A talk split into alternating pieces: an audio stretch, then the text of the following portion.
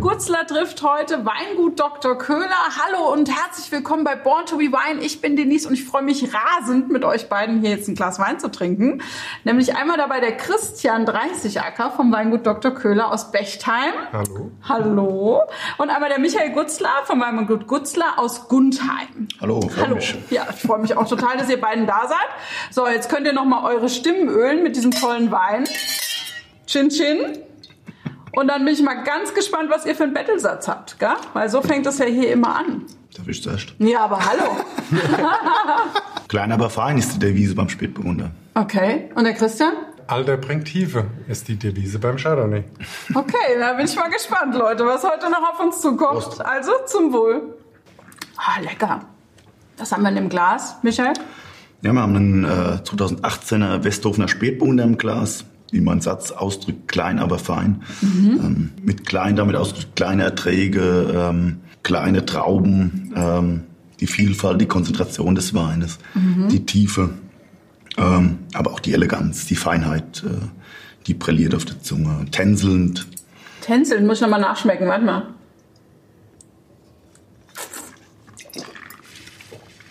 Ah, lecker. Hat auch so ein bisschen Tabak da hinten, oder? Ist das Ein Tabak? bisschen Tabak, was ein bisschen vom Holz kommt. Ähm, Charakteristik, äh, Mineralik äh, vom Boden. Mhm. Kalkmergelböden, was den Wein einfach sehr stark prägt. Ja. Du bist ja eh spezialisiert auf äh, Spätburgunder so ein bisschen, ne? Also Rotwein ist so dein Cup of Tea, sag ich mal. Ja, wir haben uns dem Spätburgunder verschrieben, glaube ich. Also Mhm. wir waren, glaube ich, einer der ersten Betriebe in Rheinhessen, die, die unheimlich viel Spaß am Spätburgunder hatten. Ähm, und äh, das auch heute noch so leben. Ähm, mein Vater, der das in den Betrieb ge gebracht hat, äh, damals schon Anfang der 90er, Ja. ähm, ja, oder Mitte der 80er kann man fast sagen, schon äh, im Burgund war und sich dort Pflanzgut geholt hat. Ist ja auch total früh, gell? In den 80ern hat noch keiner daran gedacht, jetzt da ins und vor Burgund zu allem fahren. auch im Holz auszubauen, ist, glaube Ja. ich, auch eine sehr frühe Situation gewesen bei Michel im Weingut. Ja. Ich muss das schon als, mein Vater als Pionier äh, für Rheinhessen auch sehen, sage ich, äh, wo ich hohes Ansehen habe, äh, was Ja. er geleistet hat für Rheinhessen, für die Region. Bin froh, so einen Vater gehabt zu haben, muss ich ehrlich sagen. Ähm, was einem auch prägt, gerade von der Rebsorte Spätburgunder, wo man viel gelernt hat, Ja. im Umgang, im Ausbau mit dem Holz, äh, wo man viel mitgenommen hat, in der, in der Zeit, wo man zusammengearbeitet hat. Und ja, das macht einfach Spaß, dieses Thema immer tiefer zu verfolgen, weiter zu verfolgen, ähm, mit verschiedenen Lagen zu arbeiten, mit verschiedenen Klonen, ähm, mit verschiedenen Menschen zu diskutieren über die Thematik, ähm, ähm, weil es halt einfach unheimlich spannend ist und weltweit gespielt wird. Ja. Ja. Also ich meine, in Deutschland sagt man ja Riesling oder eben Spätburgunder, ne? Christian, wenn du jetzt so in den Wein reinprobierst, was, was schmeckst denn da? Was macht denn das außergewöhnlich, was die Gutzlers da machen? Ich finde halt den Umgang vor allem mit der, mit der Traube beim Michel, ich sag jetzt mal nicht bei Gutzlers, sondern bei Michel halt auch beachtlich, genauso wie ich es bei seinem Vater schon geliebt habe. Ich finde halt einfach äh, die Verbindung, äh, er hat eine Kühle, er hat eine Spritzigkeit, hat aber auch die Eleganz, aber auch auf der anderen Seite die Reife dazu. Und das finde ich halt ähm, für mich immer äh, besonders prägend und deswegen mag ich es auch mit Rot. Bei mir mit Rotwein, man muss sich entscheiden und äh, das größte Teil war Grauburgunder und äh, es ist beides dieselbe Zeit und Schuster bleibt bei seinem Leisten. Ja. Man kann nur eins oder man kann sich nur auf eins richtig konzentrieren und so wie der Michel hier ist für Spätburgunder, so stehe ich dann halt für Burgunder Weiß äh, Ja. in meinen Augen, aber genau das zeigt mir auch, dass man genau die, die Person oder auch das Gefühl genau für die Rebsorten braucht. Und das trifft der Michel äh, mit seinem Weingut bei Spätburgunder für mich halt perfekt. Also ist das vielleicht auch die Genetik, also das Alter tatsächlich der Reben, dass dein Vater einfach das auch schon so früh angepflanzt hat, dass du da jetzt so ein bisschen profitierst von diesem äh, tollen Ertrag heute oder wie ist das? Mit Sicherheit ist Ja. das ein Grundstein gewesen, den mein Vater da gelegt hat, den wir immer versuchen weiter zu verfeinern, zu verbessern. Aber es geht halt nichts über die alte Reben. Ja, Seinerseits Alter. Ähm, genau, du hast das, Das ja auch schon gesagt genau, mit dem Alter. das spiegelt, das spiegelt irgendwo ganz viel in dem Bereich, ähm, was die Rebe äh, tut, was er macht. Sie wurzelt tief, sie äh, holt Nährstoffe aus dem Erdreich und bringt sie in unsere Traube. Ja, und Ihr setzt die auch enger, gell? wir machen seit langer Zeit schon enge Dichtpflanzungen mit 60 cm Stockabstand. Also knapp 8000 Reben pro Hektar mhm. jetzt in Rheinhessen bei unseren Flächen. Was schon recht viel ist, was halt die Stockbelastung enorm reduziert, wo wir wieder da sind, Reduktion kleiner äh, ja. und feiner zu machen. Viel mehr Inhaltsstoffe in die bleibenden Beerentrauben zu leiten und äh, ja, dadurch einfach viel, viel umfangreichere Weine zu kriegen und ähm, das schon vom Stock her. Und das, das äh, ist einfach immer ganz wichtig bei der, bei der Spätburgunder Traube. Die Reduzierung der Traube, mhm. äh, wenn es vom Stock nicht kommt, über eine grüne Ernte zu machen. Und ähm, nur so ist es, glaube ich, möglich, Top-Spätburgunder zu erzeugen. Ne? Mhm. Das ist eh so ein bisschen so dein, dein Ding, ne? dass du sagst, also du willst gar nicht so groß wachsen weiter, sondern du willst eigentlich immer verfeinern, noch besser, noch besser, noch besser werden. Ja, das ist richtig. Ähm, das habe ich auch draus gelernt, wenn man ähm, ja, fast 15 Jahre, 20 Jahre zusammen mit seinem Vater einen Betrieb führt und äh, dann in einer kurzen Zeit, äh, ja, nicht, ich will nicht sagen allein da steht, sondern ich habe eine Frau an der Seite, die, die unheimlich wertvoll ist äh, für mich, für den Betrieb, ähm, die mich auch äh, voll unterstützt. Aber es fehlt trotzdem. Und, äh, so einen Vater zu haben, mit dem er jeden Wein probiert hat, abends, morgens, äh, ähm, wo man sich äh, sehr eng drüber ausgetauscht hat, diskutiert hat, äh, wie man Wege geht ja. oder wie man Wege weitergeht. Und äh, das fehlt einem ersten Moment schon. Und in der Zeit habe ich einfach irgendwann festgestellt, dass ja nicht immer größer, wenn das Beste ist. Und ähm, mhm. habe mir eigentlich geschworen, wenn ich mich vergrößere, nur noch wenn ich irgendeine Top-Parzelle äh, erwerben kann. Ähm, aber im Großen und Ganzen will ich mich nicht immer mehr vergrößern, um mehr Gutswein zu machen, sondern ich will eigentlich die Wertigkeit meiner Weine steigern und ja. dadurch auch, äh, glaube ich, die Wertigkeit der Person, in, in, in, der ich bin und, und oder die wir sind, äh, darzustellen. Ja. Mhm. Vielleicht muss man das mal ganz kurz sagen, weil du das jetzt ein paar Mal angeschnitten hast. Also dein Vater ist vor drei Jahren verstorben. Ne? Ja. Der hat den Betrieb schon, also wirklich, das hast ja du auch schon erwähnt, schon in den 80ern eigentlich zu was umgebaut, wo noch keiner in Rheinhessen drüber nachgedacht hat. Also wirklich mal ganz andere Reben gepflanzt. Ähm, ihr habt dann fast, habt ihr zehn Jahre oder länger den Betrieb gemeinsam geführt? Ich bin 2003 eingestiegen, mhm. war vorher schon sehr betriebsinteressiert. Mit acht ja. habe ich schon gesagt, da ist alles Mist, die Schule, der Kindergarten. ich werde Winzer und ähm, tatsächlich war es auch so. Ich habe einige Praktika aus anderen Berufszweigen gemacht. Das hat mich nie begeistert. Ja. Mich hat die Natur begeistert und äh, die Rebe, der Wein. Man mit acht ja, trinkt man noch keinen Wein, aber ah, die Traktoren sind schon cool. 13, 14 ist klar. Maschinengeräten waren ja. schon immer beeindruckend für mich als Kind und äh, macht mir heute noch viel Spaß, muss ich ehrlich sagen. Ja. Ähm, aber es geht halt um viel mehr wie nur die Maschinen und Traktoren. Es geht ja. um das, was hier im, in der Flasche ist, im ja. Glas ist zum Schluss. Und äh, das lernt man mit der Zeit und mhm. das lernt man, hat man irgendwo von seinem Vater auch gelernt, genau in der Ausbildung von seinen Lehrherren. Ja. Aber äh, vor allem geprägt hat mich der mein Vater, muss ich ehrlich sagen. Ja. Weil er einfach ein Mensch war, der äh, eine unheimliche Offenheit besessen hat. Ähm, keiner war, der irgendjemand die Tür zugeschlossen hat und gesagt hat, ja, dich kann ich nicht leiden, ähm, hau ab. Mhm. Sondern eigentlich immer jeder willkommen war, jeder Kollege, jeder Winzer. Und ich glaube, da könnten Sie in Rheinhessen viele Kollegen ansprechen, die würden das auch äh, sofort zustimmen. Also immer ein, ein Mensch gewesen, der, der eher einem anderen geholfen hat, wie selbst weiterzukommen. Und, mhm. ähm, deswegen sage ich, da habe ich auch viel gelernt. Und Na und tatsächlich deine Big Bottle Partys, die du so machst, da sieht man ja auch immer, dass ganz viele befreundete Winzer kommen, ne? Die, die ich glaube, man ist mittlerweile sehr gut vernetzt. Ähm, ja. Das eine ist Vergangenheit, das ist die Zukunft und ja. über die muss man sprechen. Ja. Sage ich, ähm, das sind wir, wie wir hier sitzen. Na, beides ist wichtig, ähm, was einen geprägt hat. Aber, aber die Tradition ist halt, äh, genau. ist halt, spielt halt bei uns in der, in dem Weinbau eine ganz, ganz wichtige Rolle und ähm, da die Rebe eine Monokultur ist, Mhm. Und wir sie langfristig sehen, ich jetzt endlich oder zum Glück Anlagenbesitz äh, mit einem Alter von knapp 40 Jahren, ähm, ich mittlerweile die Parzellen habe, die wirklich das Rebalter haben schon und äh, ja, ich da oder wir extrem profitieren davon. Ja. Und ähm, das macht es halt Jahr für Jahr noch spannender und äh, eigentlich auch ja, noch geiler. Ja, genau. Christian, wenn du jetzt so ins Weingut Gutzler guckst, ähm, die haben ja jetzt so eine Tradition, wo sie in den 80ern auch schon alles richtig gemacht haben. Gibt's da was, wo du sagst, Da kann man sich was abschneiden oder das war wie so eine Vorbildfunktion eigentlich in Rheinhessen? Natürlich gibt's äh, viele Sachen, solange wir uns kennen oder genauso, warum wir auch zusammensitzen oder wegen dem Spätburgunder. Und das war eigentlich auch die erste Verbindung, wo wir zusammen hatten. Klar, durch die Jochen hatte man die Verbindung oder eure kleine Gruppe äh, First, wie ihr immer mal hattet zusammen. Die Four First Gruppe. Die Four First Gruppe. Ähm, Pet Shop Boys habe ich gehört. Ja, genau, so ungefähr. Von der, von der vier von der Beratung. Hier von der Tankstelle. ähm, ja, aber so lernt man sich kennen und so hat man auch Berührungspunkte. Aber solange ich denken kann und wenn ich das gehört habe, man war immer Gutzler und Rotwein. Und genauso, wenn man was probiert hat oder äh, jemand hat, wenn ich das so sagen darf, einen Gutzler aus dem Keller geholt und dann war Rotwein oder Spätburgunder auf dem Plan. Ja, okay.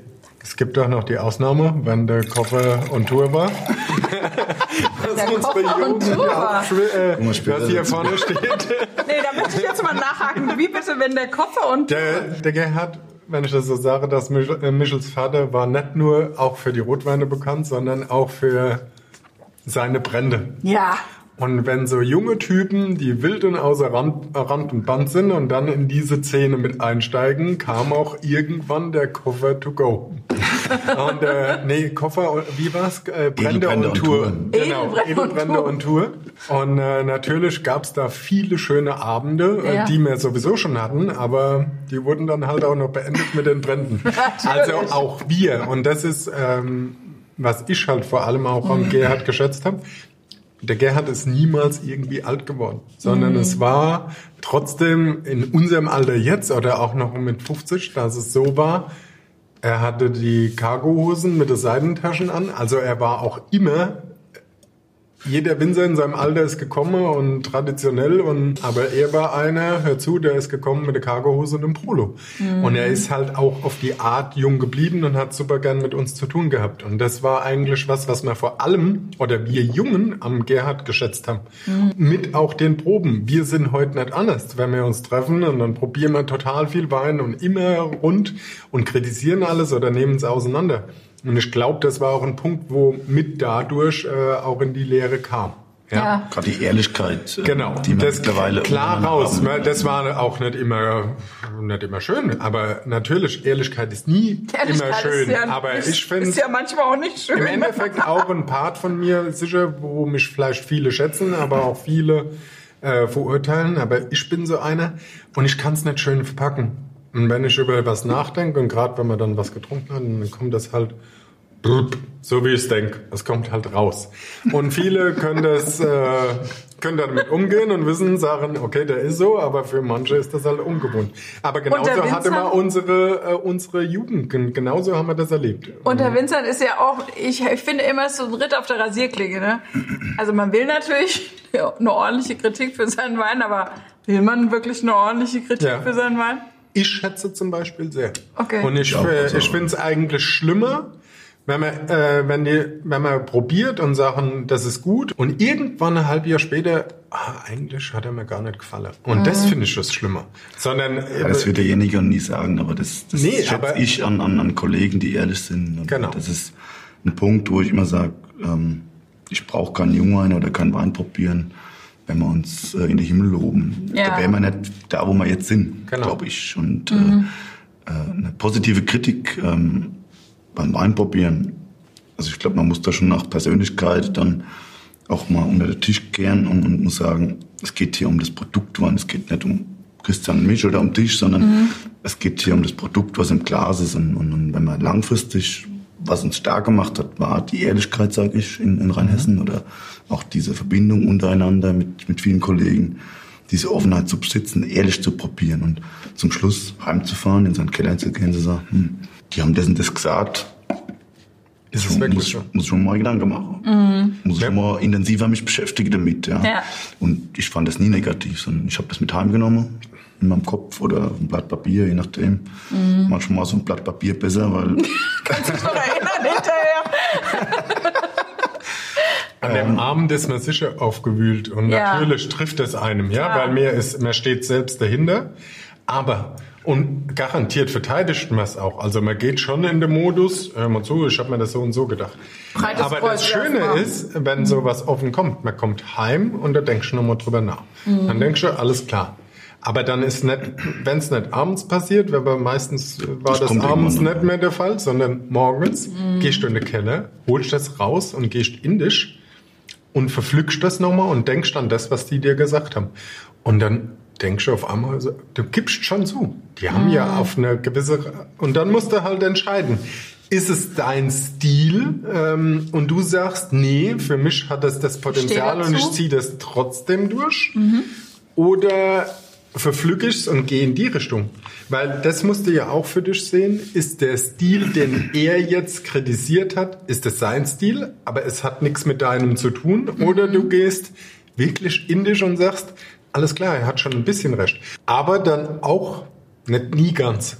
Ja. Sondern so, dass ich damit zufrieden war. Und das war ja, Das steht jetzt zum Schluss über allem, sag ich mal. Das sind immer Ihr da- tragt ja auch die Verantwortung. Also deine du, Weine Fluss- oder unsere Weine, die wir hier, die wir hier in die Flasche bringen. Wenn der Korken drauf ist, die Nummer safe. genau. Ähm, vorher haben wir die Möglichkeit noch zu spielen damit in, in vielen Formen. Man muss sich halt dran gewöhnen, dass man irgendwie sein Leben lang bewertet wird, ne? Aber das ist halt so. Also das ist, das geht ja einem, das geht uns in unserem Beruf Wobei halt das, auch so. wobei das ja auch positive Bewertung ist, meiner Meinung nach. Ähm, jetzt, wenn man offen Wein probiert, ist das zum Schluss auch so, wo ich sage, jeder von uns hier wird zu dem Wein seine eigene Meinung bilden. Mhm. Das ist ein guter Wein. Mir schmeckt er. Hoffentlich.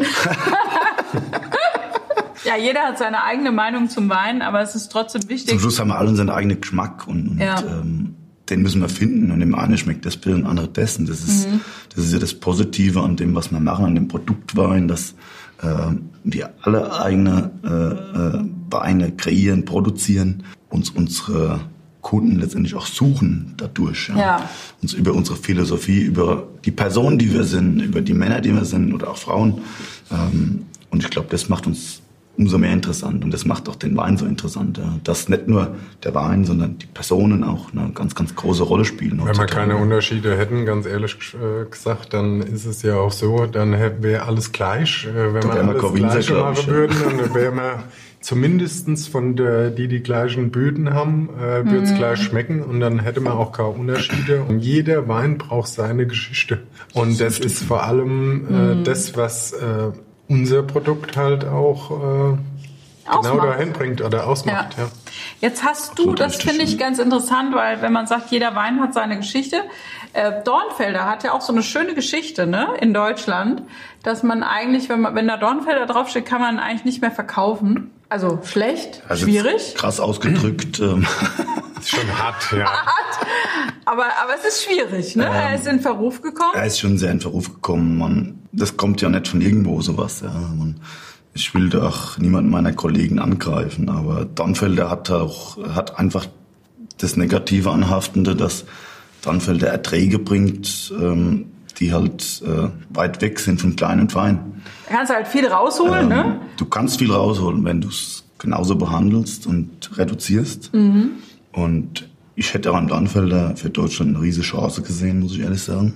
Ich finde Auch im- Dornfelder, wenn er gut im- ausgebaut im- ist, super. Auch im Großhandel hätten wir für uns als kleine Winzer, als jetzt. kleine Betriebe, tiefdunkle Weine, ähm, die eine gute Frucht besitzen, wenn die Erträge halt im, im, Rahmen sind. Ja. Aber da hast das du es geht ja halt clever nicht, gemacht. Das geht halt nicht mit, mit 40.000 Kilo pro Hektar, sondern das muss dann schon runter in die normale Qualitätsweinbereiche. 8, 9, 10.000 Liter kann man gute Dornfelder machen. In der Spitze natürlich, was du, wo du drauf raus willst, unser Ja. Flur 1, ähm, wo es auch nicht erwähnt ist, wo wir auch sehr erfolgreich waren die letzten, letzten zwei Jahre im, im Wien im Rotweinpreis. Mhm. Das geht halt nur über viel Gedanken und auch über die Reduzierung, ja. Und man wirklich da auch, äh, ja, 35, 36 Jahre alte Parzellen hat, die so und so schon sehr klein sind vom Ertrag, kleinere Trauben bringen. Natürlich nie vergleichbar mit Spätburgunder. Mhm. Da muss man wirklich nochmal hart ran mit der Hand. Und, Also grüne Lese, du grüne Lese auf, auf sechs Trauben pro Stock. Wow. Und das dann irgendwann im Herbst, wenn es reif ist und die Schalen noch stabil sind, geerntet. Dann äh, eine lange Maischestandzeit, um halt Tannine in den Rotwein zu kriegen, die Dornfelder von sich nicht bringt. Ja. Und dann halt gepaart mit einem langen Holzfasslager im, im, im Barrik, wo man mit dem Flur 1, ja, nicht ganz vier Jahre, aber 18, ja. ähm, vier Jahre ins Barrik gehen, noch zu 80 Prozent Neuholz, um einfach Tannine hier reinzukriegen, die Donfeld entbringt. Das zeigt mir schon, dass Donfeld ein großes Potenzial hat, ähm, ähm, jetzt gerade mit den Erfolgen auch, aber auch schon länger, wo ich selbst sehe, dass draußen der Verbraucher oder gerade der Gastronom, der diese Weine spannend findet. Das war auch die Idee da hinten dran, zu sagen, ja, wenn wir dort Donfelder draufschreiben, wir haben es Jahre zuvor gemacht. Mhm. Der Wein ist in, in, der Gastronomie ganz gut gelaufen, weil es spannend war, auch zum Essen und so. Mhm. Haben aber auch irgendwann festgestellt, dass da kein Potenzial da ist, um irgendwie mehr zu erreichen. Und dann kam irgendwann die Idee von mir, wo ich gesagt habe, ähm, lass uns doch die Parzellenbezeichnung draufschreiben. Lass uns Flur 1 machen mit der Parzellennummer 361 und das auch so kommunizieren. Und äh, damit hat der Wein dann einen riesen Erfolg erlebt. Jetzt, mhm. ja, also wir merken, Wein ist ausverkauft, äh, sowohl 15 als auch 16. Ähm, Gibt es noch ein paar Flaschen. Und der nächste wird erst 18 werden, 17 gibt's nicht. Also den Wein Weil der drei Jahre Jahr. liegt, also deswegen, oder warum? Also 17 gibt's, wird's, fand ich nicht gut genug von okay. den Trauben. Und dann stufe ich es ab, geht's eher in die Küve. Und 18 liegt wieder was bereit, was aber noch ein Jahr braucht. Also mhm. ein Jahr werden wir jetzt aussetzen. Aber es ist halt einfach so, wenn man an was glaubt und einen Gedanken hat, ich werde jetzt nicht das aus einem Jahr früher rausholen. Das ja. steht nicht in, in meinem Herz, was ich da gerne für den Wein hätte. Und da geht's nur um den Wein tatsächlich. Und das macht's halt einzigartig und auch sehr interessant. Und ich bin immer verblüfft. Die Leute, die alle sagen, ach, das hörst du immer so raus, man probiert Spätbund, ach, super lecker. Und äh, aber Dornfelder geht gar nicht, aber das habt ihr ja auch gar nicht auf der Karte und so. ja. ähm, dann schenkst du mal Flo 1 ein. Und dann zum Schluss schenke ich das halt immer ein. Ja. Das macht's halt wieder spannend und die Leute, wo dann sagen, ja, muss ich auf jeden Fall sechs mitnehmen. Okay. Das ist genau das Thema. Äh, es ist genauso wie jeder oder der Beruf der Portugieser ist. Ja. Es gibt gewisse Betriebe, die verschreiben sich einen Portugieser und genau das mit Menge, Regulierung und so weiter. Und es gibt so Hammer Portugieser. Und ich muss ehrlich zugeben, auch ich, wenn ich erst mal Portugieser sehe, gehe ich da schon ein bisschen skeptisch mhm. dran. Aber ich das nie bestellen im Restaurant, nee, ehrlich sagen. Nee, halt Außer ich weiß, das kommt von gewissen Betrieben. Ja. Aber, aber wenn man es dann probiert und sagt, ey, Hammer, ja. Hammer Wein. Und äh, so ist es, dass ich auch verschiedene Portugieser mittlerweile im ja. Keller habe, weil ich da total drauf stehe. Ich habe das probiert und ich versuche es erstmal wegzustecken, dass es Portugieser ist und du probierst es und das hat so Potenzial, dass das total spannend ist. Ja? ja. Und das ist, so ist leider auch der Dornfelder im Beruf gekommen, aber genau das darf man ja nicht unterschätzen. Es gibt viele Betriebe, die machen sich auch beim Dornfelder äh, aber natürlich ist hier wirklich das größte Problem der LEH oder sonst irgendwas, wo Tonfälle für 1,99. Das ist immer oder 1,69 und das sind Sachen, da können wir gar nicht dafür produzieren. Das ist nee. halt Masse und darauf ist ausgebaut und leider ist das auch der Beruf, warum es dann meistens kaputt geht. Aber das bringt mich jetzt mal zu einem nächsten Thema. Du warst ja auch sehr mutig jetzt mit deinem Weingut, weil du gesagt hast, okay, das eine ist, dass ich natürlich ein paar Sachen mache, die sind Freestyle. Ich habe meine Lagenweine, aber ich gehe mit Gutsweinen auch in den Handel und zwar im großen Stil. Das war ja auch sehr mutig. Ja, ich sag mal so, äh, wenn ich heute zurückblicke, mutig war erst mal 2006, wie ich das Weingut übernommen habe. Oder okay. Weil eigentlich waren wir zwei ähm, mit meinem Bruder zusammen, äh, zwei junge Typen. Es gab ein Weingut zu kaufen, ähm, außer eine kleine Lebensversicherung und sonst hatte man nichts und dann kauft man so ein Weingut oder mhm. versucht das aufzubauen. Äh, dabei haben uns Köhler so unterstützt, dass wir erstmal anfangen konnten wie mit einer Art Erpacht und äh, haben das so finanziert bekommen, dass wir erstmal wussten, ob der Weg auch richtig ist. Äh, der Weg, wie man heute sieht, war der richtige. Und klar war es für mich dann ein Weg, ähm, den ich eingeschlagen habe.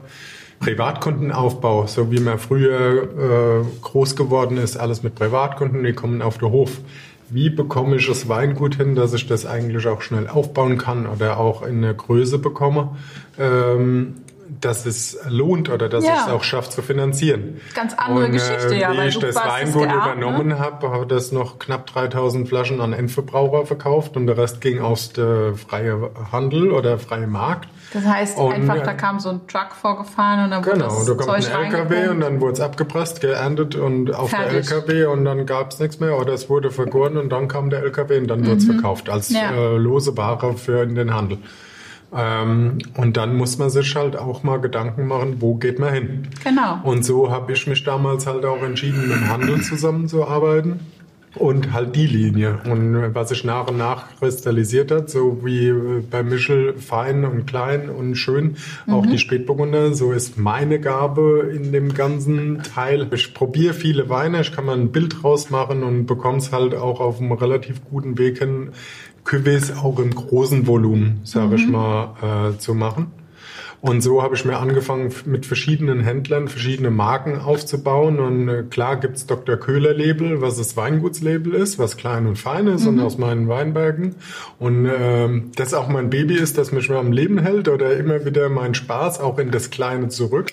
Aber natürlich gibt's auch Linien äh, für Gastronomie, Handel und so weiter, wo es mittlerweile fünf Nebenmarken gibt oder die sechste äh, auch mit befreundeten Winzer bei praktisch Lidl äh, im Großvolumen, ganz großen Volumen. Aber da halt meine Stärke als Person drin sitzt und die Winzer, die in Verbindung damit stehen, äh, dass wir diese Cuvées zusammenbringen, sondern ich probiere das dann mit den Winzern. Ja? Und das ist aber jetzt auch eine ganz interessante Kiste, weil dieser äh, Feinwein oder also ein weingutsgemachter Wein im Handel. Das ist ja noch nicht so lange, also wenn ihr jetzt sagt 1,69, so ein Dornfelder irgendwie im Handel, das ist ja irgendwie so ein Kellereiwein, der da irgendwie abgegeben wird. Jetzt hat das ja hier ein ganz anderes Niveau und wir müssen ja sagen, dass einfach auch letztlich im Handel auch ganz viel, also in großen Städten gehen ja Leute echt auch in den Supermarkt und kaufen Wein. Das ist ja einfach so die nächste Möglichkeit, Wein ja einzukaufen. Nee, okay. eben, genau. Und Rheinhessen hat halt, oder generell Deutschland hat halt immer noch den Standpunkt, es gibt viele Winzer, die beschäftigen sich und bauen das selbst aus und arbeiten mhm. äh, daran die Produkte in den Markt zu bekommen. Aber wir als Winzer könnten niemals, niemals äh, für dieses Geld Weine produzieren. Das heißt, das entsteht genau aus den Betrieben, die sich auch immer größer machen, äh, die dann im freien Markt zur Verfügung sind. Egal, also nicht auf die Arbeit einzugehen, aber natürlich, äh, da, die werden immer größer, da wird äh, geerntet, das geht in Kellereien und das ist ein großes Volumen, die, das dann gefüllt wird. Mhm. Und da sind qualitativ sicher super Sachen dabei, ja. Aber wir als Winzer oder als kleine, im Endeffekt uns dagegen stellend als kleine Betriebe zu bezeichnen, wir könnten das niemals leisten. Mhm. Und da geht's auch um Verdienste von einem halben Cent oder ähm, Cent. Und damit werden wir uns als Winzer oder Weingüter auch nicht auseinandersetzen, mhm. weil klar ist, wir natürlich möchten wir auch da einen Sinn sehen.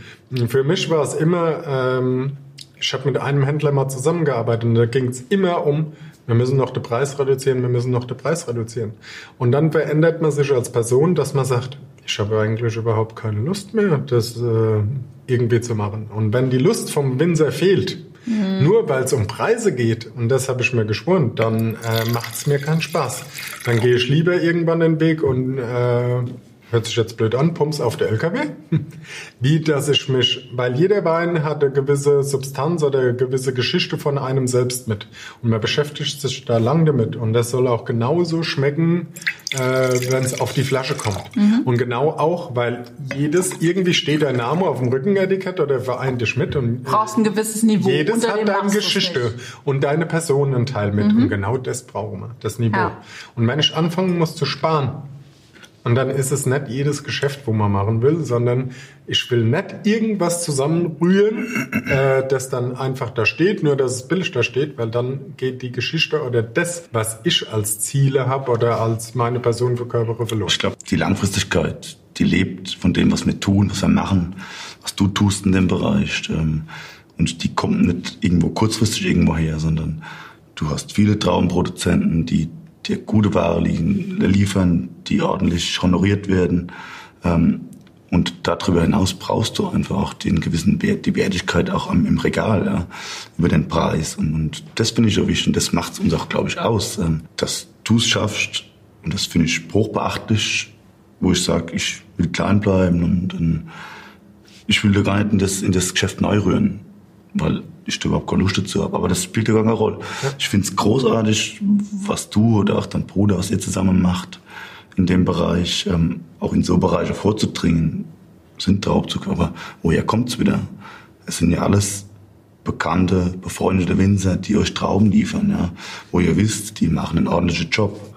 Ähm, die entblättern, die machen einfach mehr, die werden anders honoriert. Mhm. Und zum Schluss, klar, brauchen wir auch das, das nötige äh, Volumen oder das nötige Geld, wenn man es tatsächlich so mhm. ausdrücken will, ähm, dass man im Regal dann auch für 6,90 Euro da stehen kann, ja. Weil das ist es wert, ja. Ähm, weil es steht wirklich, es stehen gute Trauben hinten dran, nicht irgendein Murks. Und das ist der ganz, ganz große Unterschied ähm, zu den Kellereien. Wir als kleine Betriebe, ich bezeichne dich auch als kleiner Betrieb, ähm, die geschmacklich topfit sind, die sich genau diese Rosinen, diese Menschen, diese Produzenten rauspicken, die Lust haben, gute Arbeit im Weinberg zu machen.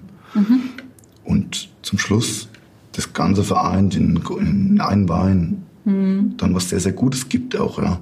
Ist ja auch du gescheites schwierig. Grundmaterial hast. Und das, äh, wenn ich jetzt heute einen, einen Tankzug befülle, da weiß keiner, was da drin war. Mhm. Da wird pauschal entschieden in der Kellerei, machen wir alles drauf, was geht. Das machen wir nicht. Wir gucken uns die Trauben an, wir gehen in den Weinberg oder wir sind die Trauben einzeln, ja. Ähm, das ist halt ein ganz, ganz großer Unterschied, was auch mehr Aufwand ist, was mehr Kosten verursacht. Aber auch die Geschmack Qualität, die Qualität, den Geschmack zum Schluss auch enorm prägt. So habe ich hohen Respekt vor dem, was ihr treibt, was ihr macht, in dem Volumen, was er macht. Ja, ich kann nur sagen, Chapeau. Also ich äh, schätze das äh, im, im hohen Maß, egal ob du das oder dein Bruder bist. Ich finde das total super, dass du das so sagst, weil es ist natürlich eine andere Linie, es ist klar, aber es gibt natürlich unglaublich viele Menschen, die auch über den Supermarkt Wein kaufen und es kann natürlich wie so eine Art Visitenkarte sein, wo jemand auch erstmal sagt, das ist super, ne? So, so komme ich auch äh, erstmal zu dem Thema Wein näher. Weil wenn man jetzt in Hamburg wohnt oder so, dann sind halt die Winzer jetzt auch nicht alle ums Eck. Ne? Ja, sicher. Wenn es äh, äh, für eine Woche die Aktionen oder zehn Tagen bei Lidl äh, einen Wein gibt und der steht für 4,99 im Regal, aber so fangen wir an. Und äh, 4,99, die Jugend, die gibt das auch gern aus und kauft das, äh, das Etikett mhm. passt. Das sind unsere zukünftigen Weintrinker und man gewöhnt sich schon gleich von Anfang an eigentlich am qualitativ an einer Ebene, wo sie sich ordentlich dran gewöhnen. Mhm. Und genau die, wenn die Aktionen rum sind, kaufen ja auch dann genau für 6,99 Französisch und so weiter, die Weine trotzdem weiter. Probieren es schon weiter hoch. Und, äh, das ist ja auch die, die geben ist. dann auch ja. das Geld, die zwei Euro oder drei Euro oder auch vier Euro mehr aus, mhm. weil sie auf einer gewisse, auf einem gewissen Standpunkt ist. Und das ist so ein Gefühl oder eine, was dabei gewesen, was mich auch ermutigt hat, mhm. weiter dabei zu arbeiten. Und genau das wollen wir mit dem Kleinen und Fein, mit dem Weingut erreichen wir das. Das erreichen wir sicher nicht in dem Volumen, aber auch im Volumen stellen wir die Weine hin, wo man sagt, nächstes Jahr ist kein Problem, übernächstes Jahr, die haben alle, die macht man auf und die sind stabil. In dem Volumen sind es Gutsweine, oder? Also Weine, die jetzt, die, die trinkig sind, die man schnell wegtrinken kann, das sind schon, die, das ist das, was man im Handel Der Wein braucht. für jeden Tag. Chin Chin, Leute. Chin Chin. Wohl. Christian, lass das schmecken. Aber genau das, was ich eben gesagt hat, spiegelt sich jetzt. Der Wein kriegt ein bisschen Luft und das ist äh, nicht mehr dem Junge und das braucht. Es riecht da rein und riecht die Beeren. Und das ist, glaube ich, muss man als äh, Winzer halt erleben wir das. Wenn du so eine Maischegärung hast in der Bütte und riechst diese Beeren, wenn sie am Gären sind. Und genau das spiegelt sich wieder. Also, und das ich schätze so, es riecht nach den Beeren. Ich glaube, das ist auch so eine Winzerart, äh, mhm. wo wir äh, drauf total stark reagieren, weil wir das im Herbst erleben. Aber genau dieses, dieser Geruch der gärenden Beeren. Und das finde ich total. Das hat halt keiner, Mann, was, was wir, das kann sie ja erleben. Und ich glaube, gerade der Herbst, da spreche ich, glaube ich, für jeden Winzer, für mich ist der Herbst das Spannendste am ganzen Winterjahr. Mhm. Wenn du den Lohn deiner Arbeit reinholst und das in perfekter äh, Struktur, gesunde Trauben, perfekte Reife, ähm, Top-Geschmack in den Beeren und du die dann verarbeitest, in die Gärung bringst und dann, wie du sagst, die Sachen anfangen zu gären, erst Aromatik bildet, die Nase, ähm, ne, was ihr dann riecht. Ja, aber das riecht das genau erste, so. Du machst den Tank auf, egal ob roll oder weiß. Im Keller riechst du oft, wenn die Gärung schon im Gang ist, hast du zig Aromatiken im Keller, ähm, die, glaube ich, das Winzerleben erst so richtig spannend und, und, und, und schön machen. Weil ich sage immer, das ist der schönste Gang abends durch seinen Keller, durch seine Maischetanks oder durch seine Gärtanks ähm, zu laufen. Mir ist es am liebsten, wenn sie schon sehr weit vergoren sind, weil dieses halb vergorene, das mag ich gar nicht. Also wenn alle dann abends weg sind, gehst du dann nochmal so durch deinen Keller und ich schnüffelst nochmal? mit meinen Leuten ganz okay. oft. Ähm, also kommt mit meinen engen Leuten, mit meinen Festangestellten oder mit meinen Azubis blind durch den Keller und probiere mal so wild durch, ähm, um einfach ein Gefühl schon zu kriegen. Mhm. Und das, das äh, wo ich immer sage, das ist für mich das Schönste, zu sehen. Ich sehe da die Trauben vor mir. Und das ist ja das, was wir auch transportieren wollen, was, äh, glaube ich, dem Verbraucher zum Schluss fehlt, um sich noch mehr in dieses Produkt, äh, äh, ja, dem Produkt hinzugeben, würde ich jetzt sagen. Mhm. Weil Wein hat ja eine unheimliche Geschichte, wie du auch sagst. Und äh, ich glaube, das macht es am Schluss aus. Wir erleben das tagtäglich, für uns ist das Normalität, aber ich glaube, das müssen wir noch mehr transportieren, was wir eigentlich im Herbst erleben, wenn wir an der Tank sind. Ähm, wie wir das hinkriegen, weiß ich nicht.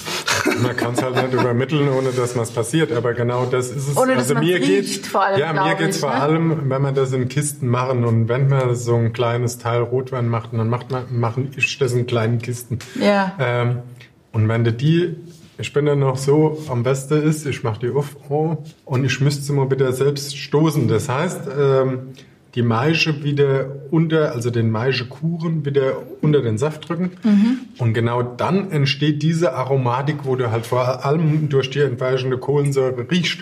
Und genau das findet sich halt für mich in dem Wein wieder. Die Beeren wo gern, auch wenn man sowas mal probiert, äh, die einzelne gärende Beere, die gärt halt in dem Gebinde. Und wenn man diese mhm. isst, und das sind halt Sachen, ja, die erleben wir halt nur als wenn sie. Wir müssen eine Führung machen das im ist Herbst. Das Spannende, wenn, keiner Zeit so. Was, ist, was, was du vorhin angesprochen hast, diese, was machst du anders und neu? Man, mehr Ganztrauben mit Rappen in die Maischbälle sind.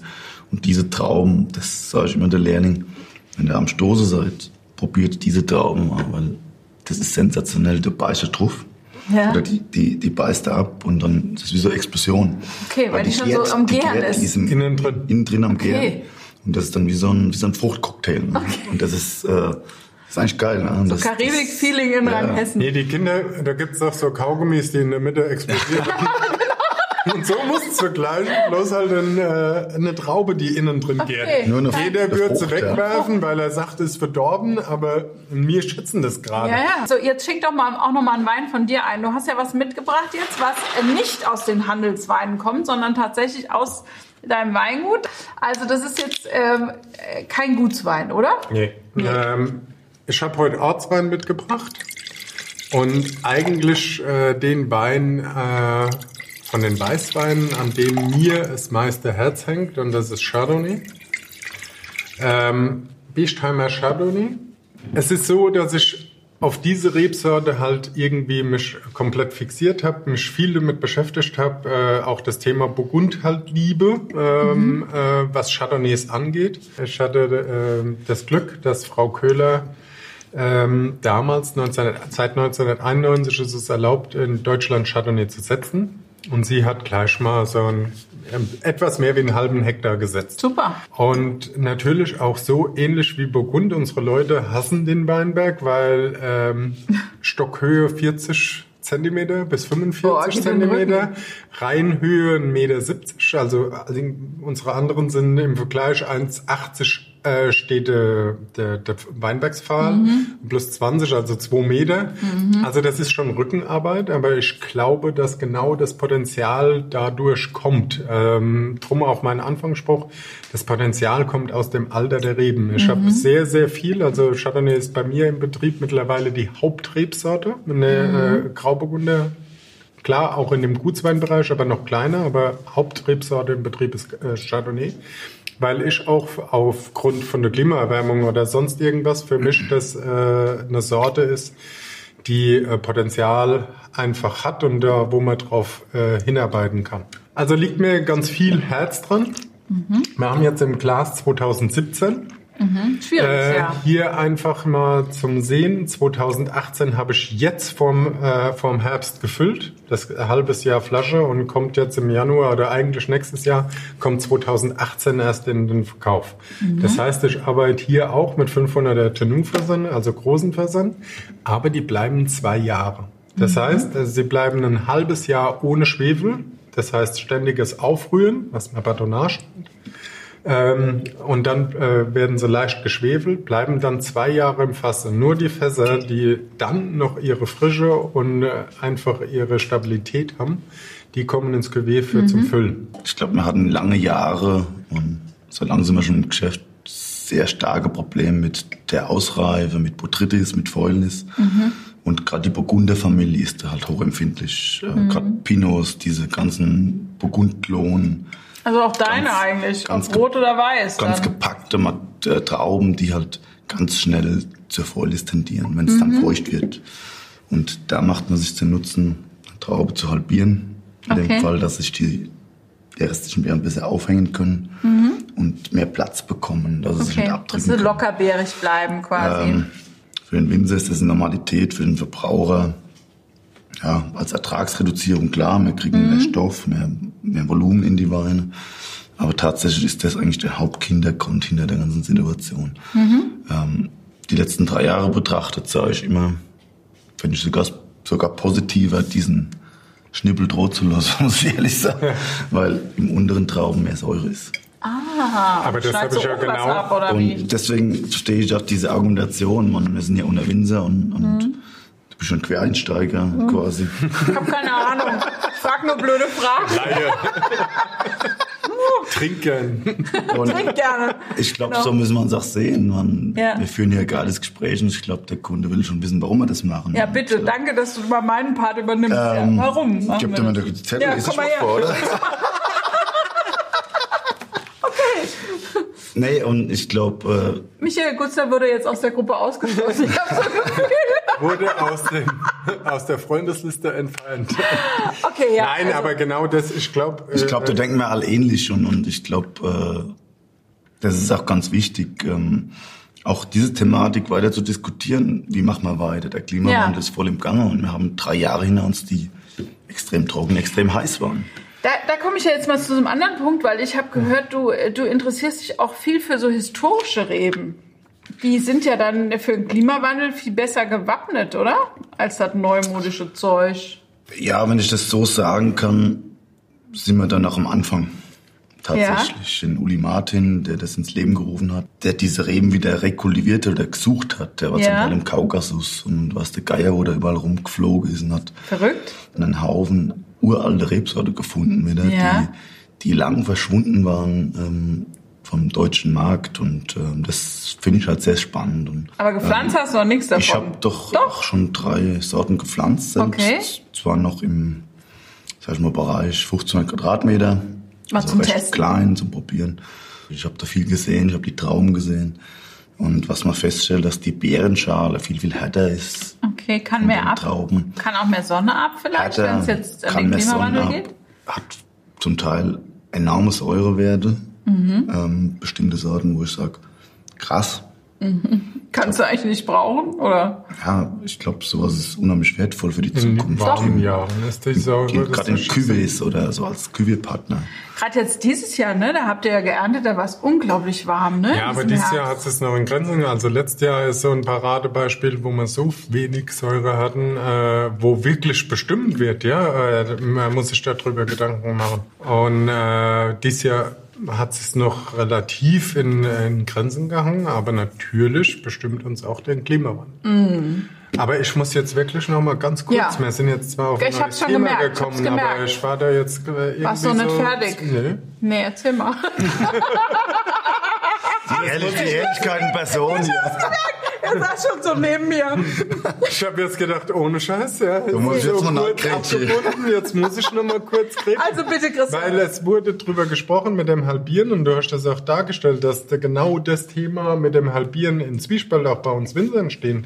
Mhm. Aber genau das wollte ich wirklich noch fertig erzählen. Mittlerweile, ich habe angefangen, dann habe ich immer halbiert. Dann ging es los, dass ich auch die Blätter komplett entfernt habe und habe die freigestellt, um Kriegen die hier mal, oder? Nee, wenn man Nein. das früh macht, und dann bleiben die auch stabil. Also ganz am Anfang haben die alle gesagt, weil die Anlage, klar konnte ich nicht bestimmen, äh, bahnt am Schattenseite, weil sie eher kühler sitzt und eher im Nordhang. Mhm. Aber genau das ist jetzt mein Vorteil, genau auf den Klimawandel. Aber ich arbeite mittlerweile auch so, die Hälfte der Weinberge. Ich brauche die Konzentration, äh, wird halbiert und steht so im Fass, aber die andere Hälfte bleibt eigentlich auch mit dem Ertrag, wo ich eine frühe Lese mache, die sogar auch ins Holz kommt. Mhm. Aber es bleibt ein Traube dann noch länger hängen als ganze Traube, also der erste, unterste Schnipsel von der Säure, Säure, bleibt mhm, mit dran. Okay. Ja.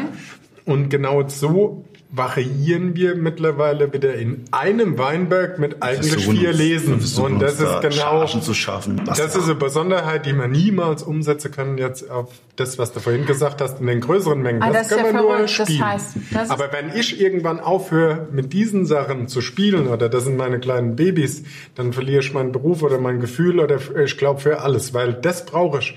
Auch wenn ich auf der einen Seite wirklich die Volumengeschichte mache und mehrere Linien, und äh, auch wenn das man teilweise drüber nachdenkt und als Winzer darf man schon mal nicht rechnen, welche Arbeitskraft dann alles da drin steckt. Aber wenn ich diese, meine kleinen Babys verliere und das im Kleinen, dann werde ich irgendwann auch kein Winzer mehr sein. Nee, habe ich verstanden. Da stimme ich aber auch voll und ganz zu. Das ist absolut richtig Chargen, was du dir machst. Und ich glaube, das geht uns also. Wir haben uns viel Gedanken gemacht in den letzten drei Jahren, um uns weiterzuentwickeln, um trotzdem diese, diese Filigranität, die Feinheit, die wir in Deutschland ausnahmslos haben, die uns auch herausstellt in der ganzen Welt, zu produzieren, unseren Wein, diese Frucht, diese Einzigartigkeit auch zu behalten. Und da haben wir uns viel Gedanken gemacht. Das, was du sagst, ist absolut richtig. Wir schaffen uns mehrere Chargen. Wir, wir lesen vor, legen ins Holz. Das Feindein. Ne? Ich sag ganz das klar. Ist, das, ist, es das ist frigisch, ja. Darf ich noch mal eine nee, Frage stellen? Nicht mehr zu Wort. Hallo? also, was der Christian gerade gesagt hat, wenn ich das richtig verstanden habe, ist, du, du hast fast eine Vierfachlese in diesem Weinberg. Ja. Okay, das ist, glaube ich, jetzt, wenn wir mal an den Hörer denken, das ist jetzt, glaube ich, was, was die meisten nicht wissen. Also A gibt so eine Art grüne Lese, dann fängst du viel früher an, du legst das aber schon ins Holz. Das heißt, wir müssen die Schere wenden. Ja. genau. Nee, das ist Handarbeit. Michael, du machst dich richtig beliebt heute.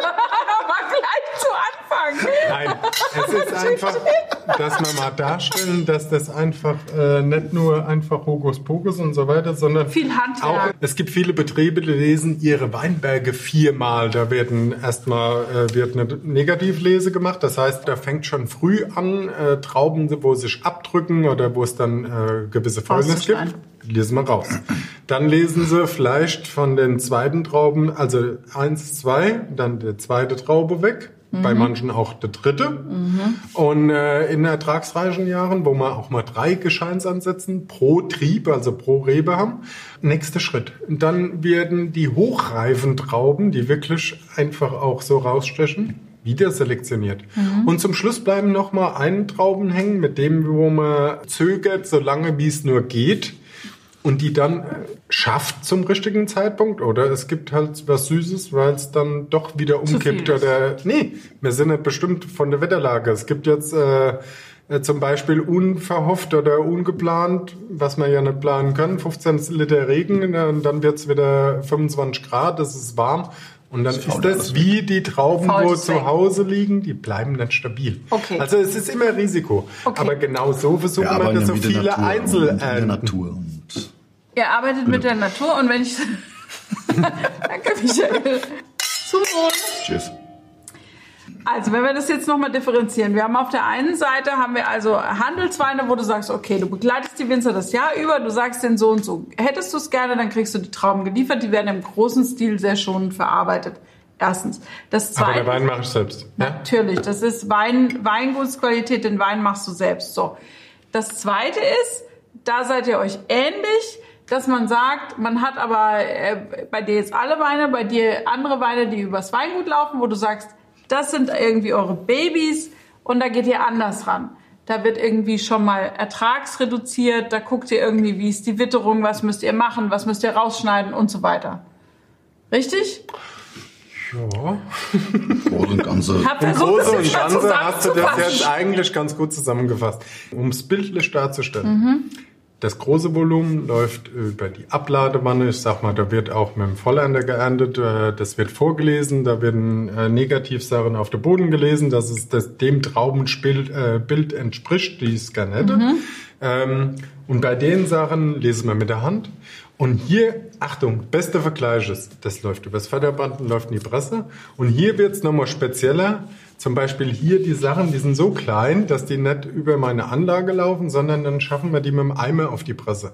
Okay. Und das ist ja das Witzige, mit einem 10 Liter Eimer und Kette, wie es früher beim Feuerwehreinsatz war, aus Spaß, äh, geht dann einmal befüllen, weitergeben, weitergeben, Presse. Einmal befüllen, weitergeben, weitergeben, Presse. Ist das bei dir auch so? Es ist wirklich der beste. Traubenschonung, die Traubenschon, die Reiben, erzeugt. das alles. Mhm. Wo okay. die Kerne und die Schalen reiben und es gibt Tannine und das äh, verhindert diese Feinheit, die Eleganz zu erzeugen. Und äh, da hat man sich viel Gedanken gemacht, was du vorhin gesagt hast. Man nutzt alle Techniken. Du machst mit dem Eimer, weil es an einer Stelle geht. Wir nutzen Förderbänder, wir nutzen Kippsysteme mit dem Stapler. Mhm. Ähm, wir nutzen die Höhe, dann um ja. den Most wieder ohne Pumpe so weit es geht runterzulassen, mhm. um eigentlich das Traubengut so schonend wie möglich zu behandeln, um mhm. wenig Reibung zu erzeugen, wenig Falldruck.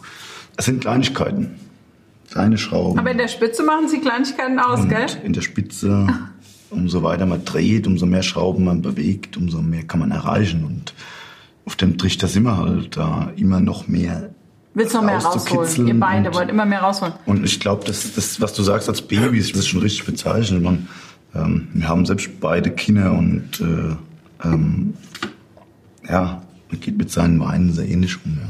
sind wie Kinder auch? Ja, ja. kann man schon sagen. Das sind Babys, die im Keller reifen, die man beobachtet, die man begleitet, die man großzieht, bis sie in die Flasche sind. Mhm. Und dann müsst ihr sie Die Flasche weggeben. ist dann 18, dann müssen wir sie irgendwann abgeben. Ihm steht immer so halbe Halter. Nee, Quatsch. Ähm, letztendlich leben wir davon und äh, als Winzer ist das schon, das, das, das hat ein, das hat ein etwas gewisses Etwas, ja, mhm. was, äh, wo du einen gewissen Bezug zu dem hast, was da hier drin ist. Ja. ja. Ein sehr enger Bezug und du begleitest diesen Wein, egal ob beim Fass ist oder im Edelstahltank oder mhm. auf der Presse du bist immer dabei, du verarbeitest das. Und Schläfst abends mit dem Gedanken ein, wie es dem geht und wie es dem ist das so. Man, für die ganze klimatischen Veränderungen können wir nichts dafür. Das, was wir in unserem Keller haben, können wir begleiten, können es beobachten, können es beeinflussen. Mhm. Wir können es nicht verbessern, was, was, was von der Traube nicht kommt, sage ich immer, kann man nicht verbessern. Mhm. Und das Traubengut muss perfekt sein, um zum Schluss diese Weine zu erzeugen, die wir jetzt hier probieren. Und das sehen wir uns alle einig, glaube ich, in der Riege, in der Top-Riege, wir arbeiten. Mm. Es geht nichts über das perfekte Material. Und das kriegen wir nicht von irgendwo her, sondern mm. da müssen wir schon was davor tun, dass wir das kriegen. Ja. Und ähm, deswegen sind wir uns, glaube ich, auch heute alle sehr nahe, weil, weil wir irgendwo schon alle ähnlich denken. Mhm. Das zeichnet Rheinhessen, glaube ich, ähm, im ganz, ganz großen Sinne aus. Mhm. Das spreche ich, glaube ich, für alle wieder. Ja. Also das hat Rheinhessen die letzten zehn Jahre sau stark gemacht. Rheinhessen hat einen ganz, ganz großen Spruch, äh, Sprung gemacht. Ähm, äh, es ist ja so, Rheinhessen, wenn du früher gesagt hast, Rheinhessen, äh, okay, Frauenmilch oder süß. Süß, große Flasche, billig. Große ja. Flasche, billig. Genau. Das, war der, noch was. Ja, das war der, ähm, mm. genau der Ruf von Rheinhessen. Zu mir hat mal ein Pfälzer gesagt, Ursprung Rheinhesse kannst vergessen. Das war immer so der Spruch, ja. Oder es ist so der Pelzer Spruch gewesen. Mhm. Aber die haben es auch dann geschafft, äh, ehrlich zuzugeben, hör mal zu. Wir haben zwar unseres, aber ohne Mist, was Rheinhessen mittlerweile bewegt und wie viele gute junge Betriebe es da gibt mhm. und was Rheinhessen auch im Ausland für einen Standpunkt mittlerweile hat, das ist beachtlich. Mhm. Und das muss man halt auf Generation sehen, äh, was die jungen Winzer aus Rheinhessen mittlerweile gemacht haben. Aber auch Vom, unter dieser Philosophie, was wir da erzählen, unsere Weingutslinien, ja. ja. Das ist eigentlich diese, das, diese ne? Großhandelslinie, wenn man jetzt in die Kellerei geht, Liebfrauenmilch und so kackt ja immer mehr ab und auch gut so, dass es immer mehr, mehr von der Flächen verschwindet. Weil das hat uns nicht weitergebracht, meiner Meinung nach. Das hat uns eher runtergezogen. Mhm. Deswegen finde ich es eigentlich gut, wenn jetzt auch in den Handel einfach Weine Einzug halten, die Absolut. eben auch eine Weingutsqualität so. haben. Ne? Dass man einfach, selbst wenn die trinkiger sind und, und irgendwie leichter daherkommen, irgendwie, äh, aber dennoch, dass man einfach bei einem gewissen Niveau schon einsteigt Sag mal was zu dem Wein, da haben wir noch gar nichts zu gesagt. Ich Ja. kann da ja nichts zu sagen, aber du? Du als Quereinsteiger musst noch viel lernen hier. Magst du nur Rotwein oder kannst du auch was zu Quatsch. einem Weißwein? Ich glaub, du machst ja auch gute Rieslinge äh, und so. Ne? Chardonnay ist eine Rebsorte, die ich auch ähm, sehr stark auf dem Schirm habe, muss ich ehrlich sagen. Gutes Alterungspotenzial, habe ich gelernt, ne? Großes Alterungspotenzial. Ähm, wie Christian gesagt hat, ähm, damals im Versuch gepflanzt. Mein Vater hat mir auch so Flash übergeben aus dem Moorstein. Mhm. Ja, geil. Ähm, ich spüre das auch hier. Du magst das Alter der Reben, du magst diese Mineralität, die die Chardonnay neben dem Riesling auch sehr, sehr gut äh, transportieren kann. Und äh, du merkst die Feinheit, die Eleganz, die, die, wo man wirklich Rot und Weiß auch vergleichen kann. Ähm, man darf nicht immer beim Spätburgunder, es wird oft über fette Rotweine gesprochen. Spätburgunder wird nie fett sein, wird immer fein sein. Immer fein, ja. Und dasselbe sehe ich auch so beim, beim Chardonnay. Chardonnay ist lange Zeit sehr fett ausgebaut worden in Deutschland. Mittlerweile muss ich sagen, da haben wir ein sehr gutes Beispiel hier im Glas. Es hat Eleganz, es hat, es hat Säure, es hat Biss. Es erzeugt dadurch auch eine Langlebigkeit, ein Alterungspotenzial, äh, Länge, Alterungspotenzial. Sicher an mir, ne? Außer die Hohe. Die Länge ist da.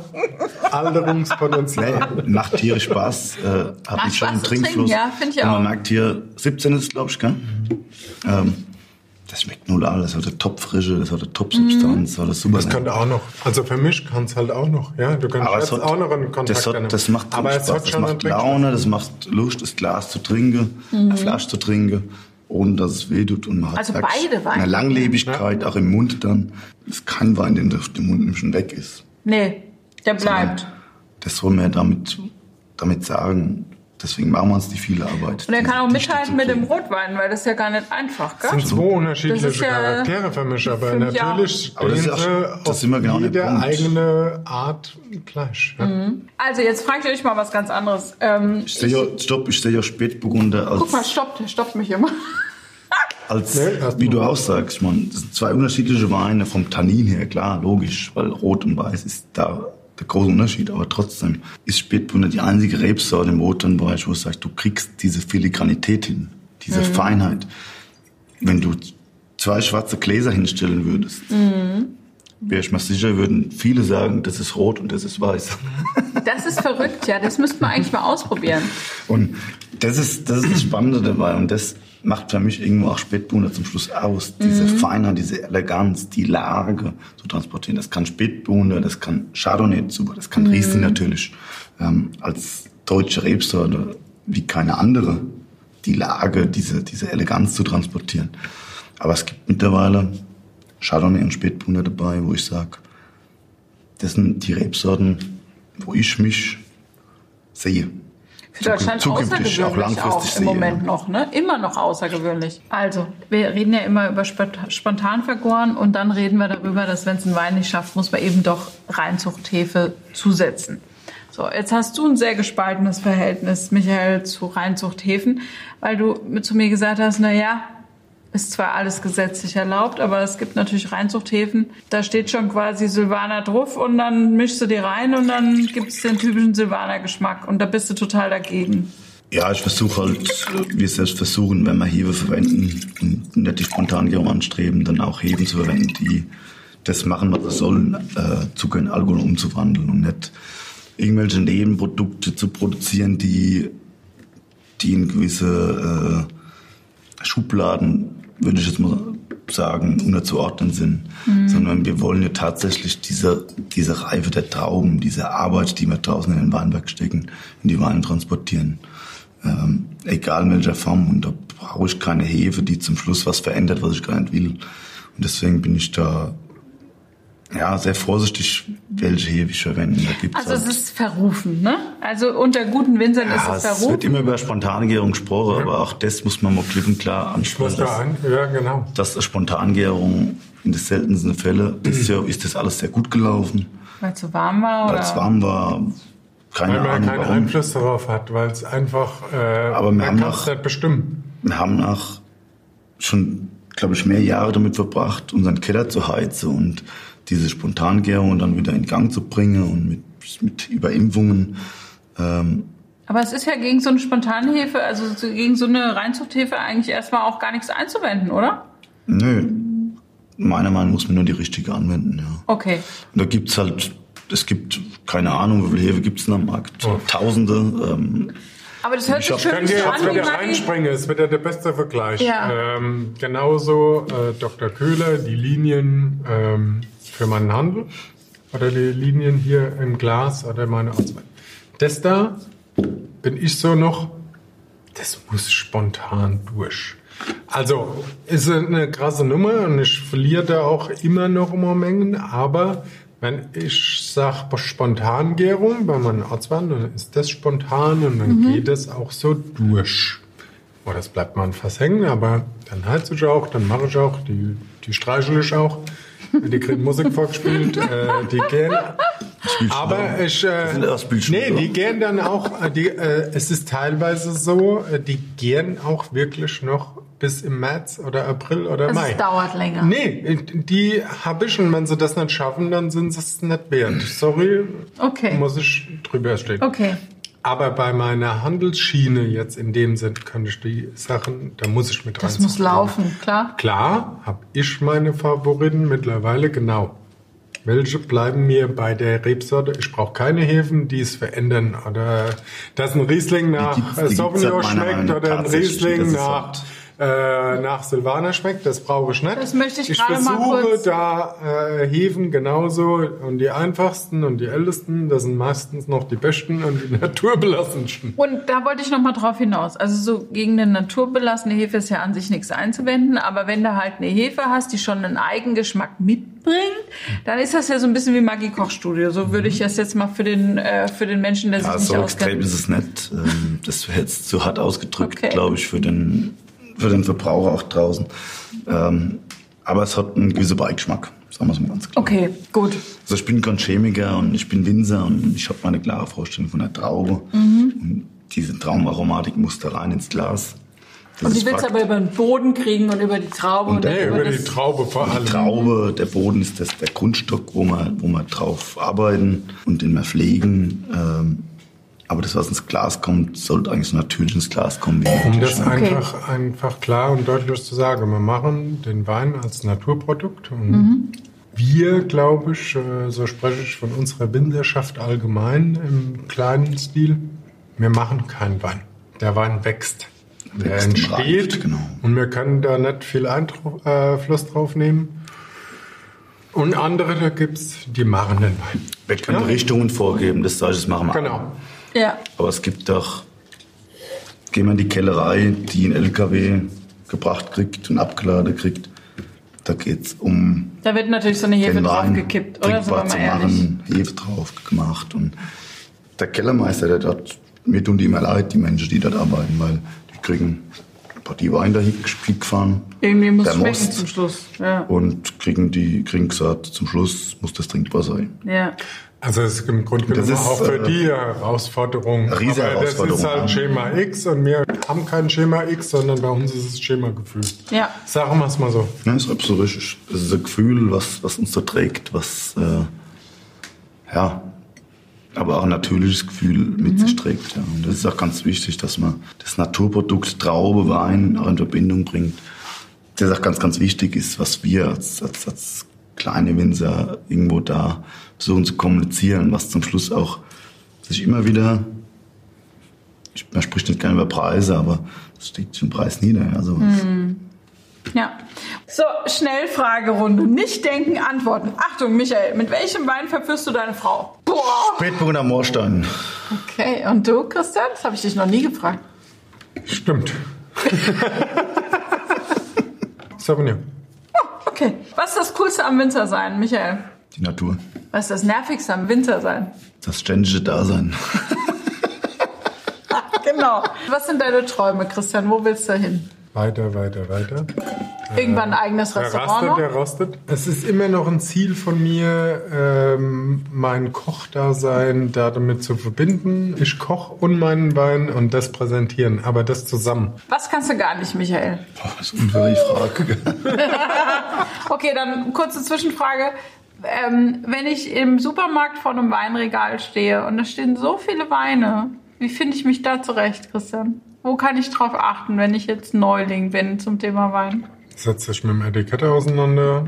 Das ist das Einzigste, was zählt. Wenn es dann puristisch, klein und äh, mit dicken Lettern ist, kaufst du das Fleisch von mir.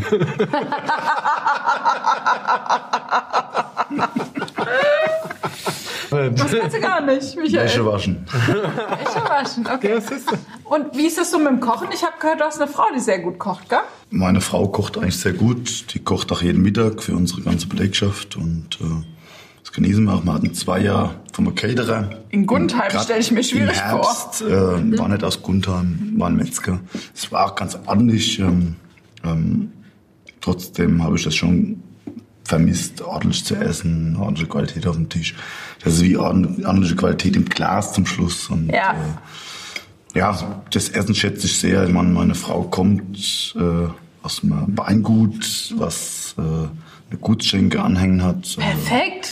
Äh, ihre Mutter auch sehr gut kocht. Und gut getroffen. das auch leidenschaftlich macht und ich glaube, meine Frau das sehr viel mitgenommen hat und ich das Essen immer sehr genieße. Siehst du, kann ich ja gerade reinspringen. Meine Mutter hatte halt zwei Söhne. Einer musste kochen lernen, weil Ja, genau das du. ist ja. Ist doch wunderbar, ist doch wunderbar, wenn das klappt. Michael, wenn du Superkräfte haben könntest, welche wären das? Wenn ich Superkräfte haben, haben könnte oder hätte, Ja.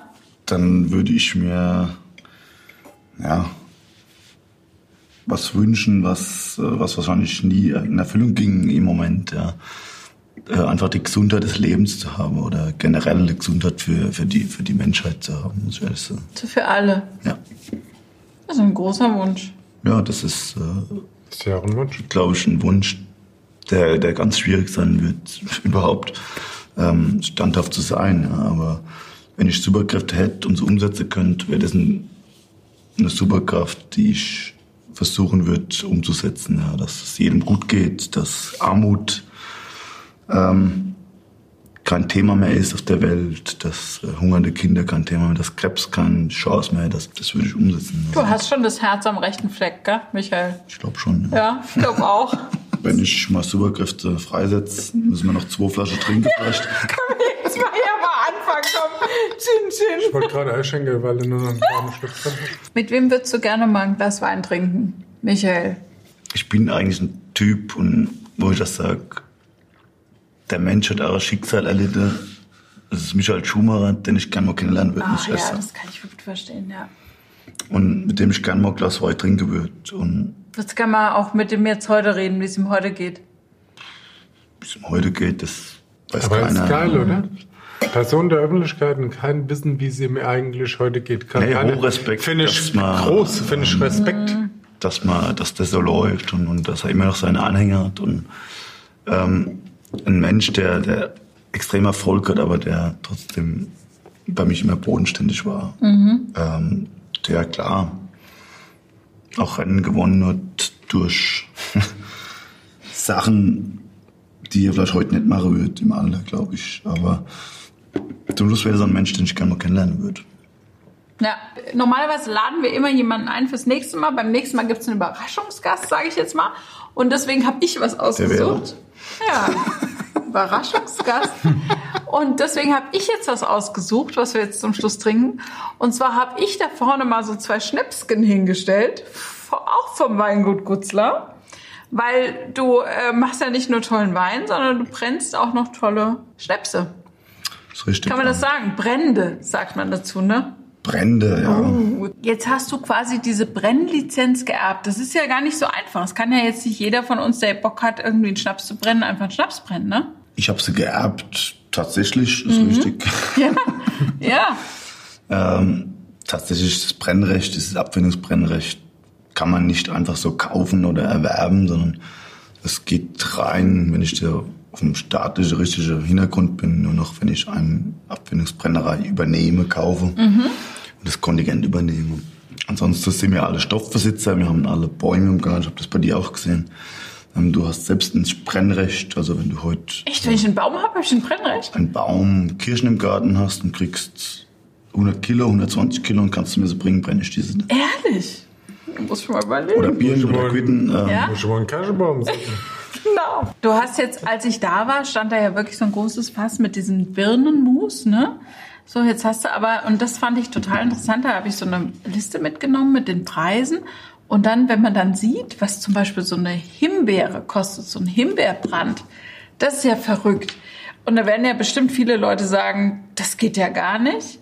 Aber jetzt sag doch mal, was aus so, aus so, was weiß ich, 100 Kilo Birnen rauskommt und was aus 100 Kilo Himbeeren rauskommt. Das ist ja irre wenig. Ja, hol die Himbeeren, vergären die. Ähm, und Himbeeren hat natürlich auch nicht so viel Zucker wie jetzt eine, eine Birne oder ein Apfel oder Mhm. jetzt ein Dresderbrand oder ein Traubenbrand. Und dadurch ist die Ausbeute halt sehr gering. Was kriegst du raus so aus 100 Kilo? Und im Vergleich so 100 Kilo Himbeeren gibt, wenn es gut läuft, zwei Liter Reinalkohol, 80-prozentig. Also Verrückt wenig. zum Schluss verdünnt auf 40, 42 Alkohol ähm, haben wir knapp vier Liter von 100 Kilo Himbeeren. Und das ist ja oft das Thema. Also man, viele sehen Himbeer, aber oft wird es als Himbeerbrand angepriesen, sind aber oft Geister. Geister, es gibt genau. ganz, ganz wenig, wenige Brenner, die wirklich äh, Himbeeren brennen. Ja, das spiegelt auch zum Schluss den Preis. Ja. Kannst du mir kurz nochmal erklären? Sorry, ich sitze dabei. Geistbrand? Geistbrand ist ein großes Thema. Also sehr oft ähm, ein Geist wird angesetzt mit Reinalkohol, also hochgebrannter Okay. Alkohol, der keinen Geschmack mehr hat, der also reiner Alkohol.